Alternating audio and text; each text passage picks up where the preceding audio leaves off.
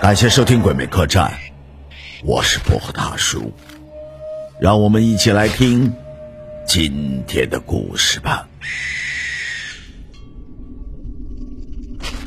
今天讲的是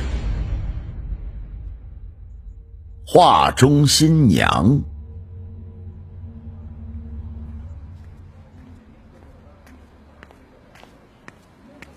王泽漫无目的的在大街上乱逛，闲逛着就来到一个偏僻的小画店，可惜店中的画比较一般。正当王泽要走时，他被挂在角落里头的一幅画给吸引住了。入目的是一片红色，一位穿着大红喜袍的新娘，双手交叉的坐在一个古式的靠椅上。新娘头戴凤冠霞帔，外面用一层红盖头遮住了脸，她的喜裙稍稍的沾地，双手平摊交叉的放在膝盖处，胸前的凤凰图案栩栩如生，一双红色的绣鞋上也纹了精美的图案。王泽出奇的想知道红布内的那张完整的脸。老板看到他抱着那幅画，先是愣了愣，随后更加谄媚的奉承他。王泽不愿理他，付了钱就快步走人。只是王泽总觉得抱着这幅画，总有一种说不出来的迷意感觉萦绕在身边，而且越来越强烈。回到家，王泽毫不犹豫的。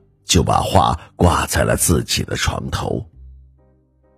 夜幕渐渐的降临，困倦马上袭来。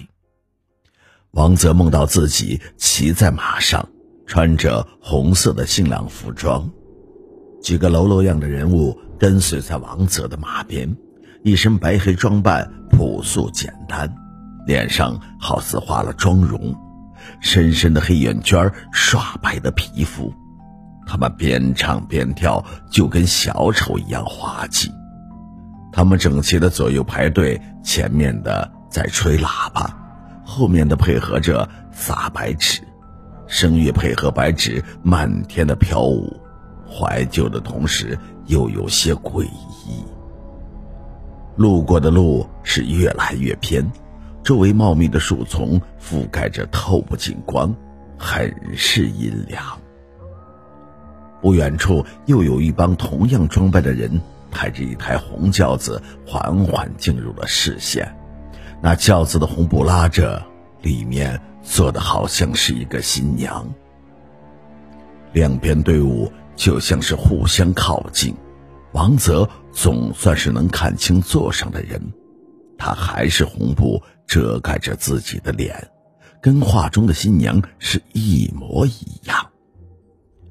眼见两边的队伍慢慢的靠近，要撞在一起时，王泽开始慌了。但那新娘好像是无知觉一般，两边就这么撞在了一块。王泽从梦中醒来，那场景太紧张恐怖，他匆忙的去看那幅画。还是那么平静，可能是最近压力大，才让自己做这种梦吧。王泽安慰着自己，回到了床上。王泽很快就睡了。咣当一声，就好像有人关上了门，王泽又被送进了一个新的地方。古宅里人声鼎沸，众人穿的正是干练，王泽还是。那身俊俏的新郎打扮，周围人看到他就像认识一样，纷纷的喝道恭喜。看到这种形式，像是要结婚。随着一声喝道，一个人扶着一身红艳的新娘走了进来。新娘在搀扶下端庄稳重的迈着步伐，只是那红布始终的。盖着他神秘的容颜。接着又是一声喊，拜堂仪式开始。王泽心里虽然很不愿意拜堂，但他的行为动作却跟受了控制一般，完成了仪式。随着一系列的行为结束后，在洞房里，新娘跟画中坐姿一般的坐在床上。王泽很想知道她到底什么样，他走上前，如同看画一般，慢慢的掀开了她的盖头。娇小的脸庞，诱人的樱桃小嘴，高挺的鼻子，眼睛微闭，清纯可人。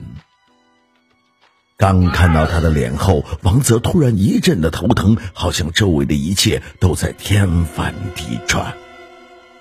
场景又切换了，梦中的他脑海里一下子浮现出一个妙龄女子穿着大红喜袍。在屋内自尽的画面，又浮现出一个身经沙场的将军被砍头的画面。两者的画面都异常的血腥。回忆想要一涌而出，可王泽除去头疼，却想不起再多。王泽醒来时已汗流浃背，异常的是，他穿着梦中拜堂时的红色喜袍。他就好像从梦里穿越出来一样。正当他百般疑惑时，面前的画一阵的抖动，半晌，那新娘正缓缓的从画中走了出来。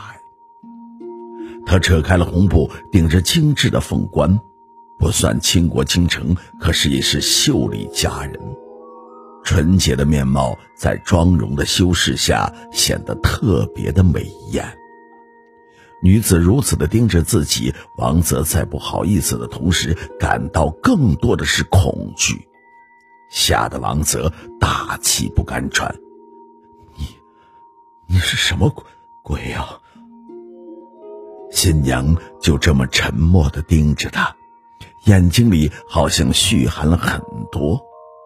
看着看着，王泽感觉到，他像是要哭了。新娘突然把手放到了他的脸上，轻轻的触摸，他的手有点冰冷，但王泽的心里却异常的炙热，总感觉这画面在哪里出现过一样。能再见你一面，真的很值了。什么？我等你百年。终于等到了你的轮回。你我原本是青梅竹马，感情甚深，从小立下婚约。后来你历经战场，功绩卓伟，那是朝廷重用的将军。你说几年之后定化戎马归来，风光娶我。我一心在家等你归来，实行当年的婚约。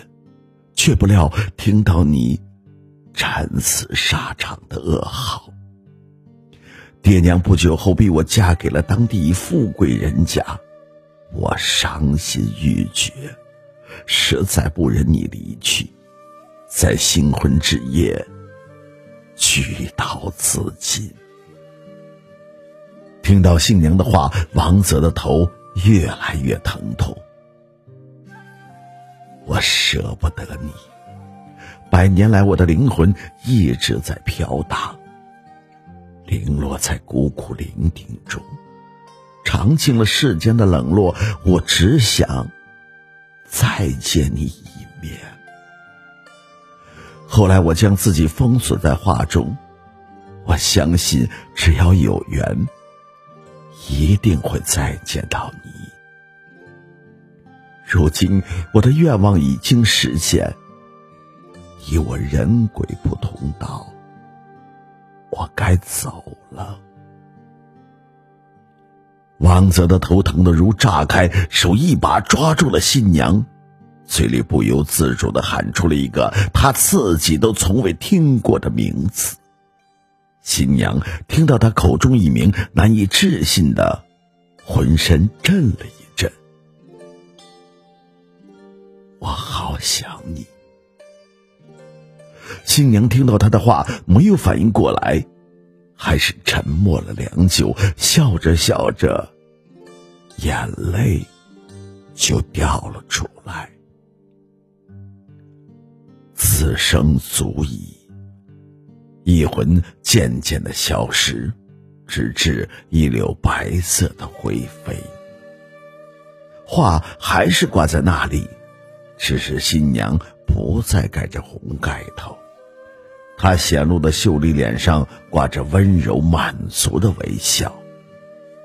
王泽盯着画中灿烂美丽的新娘，久久难回神。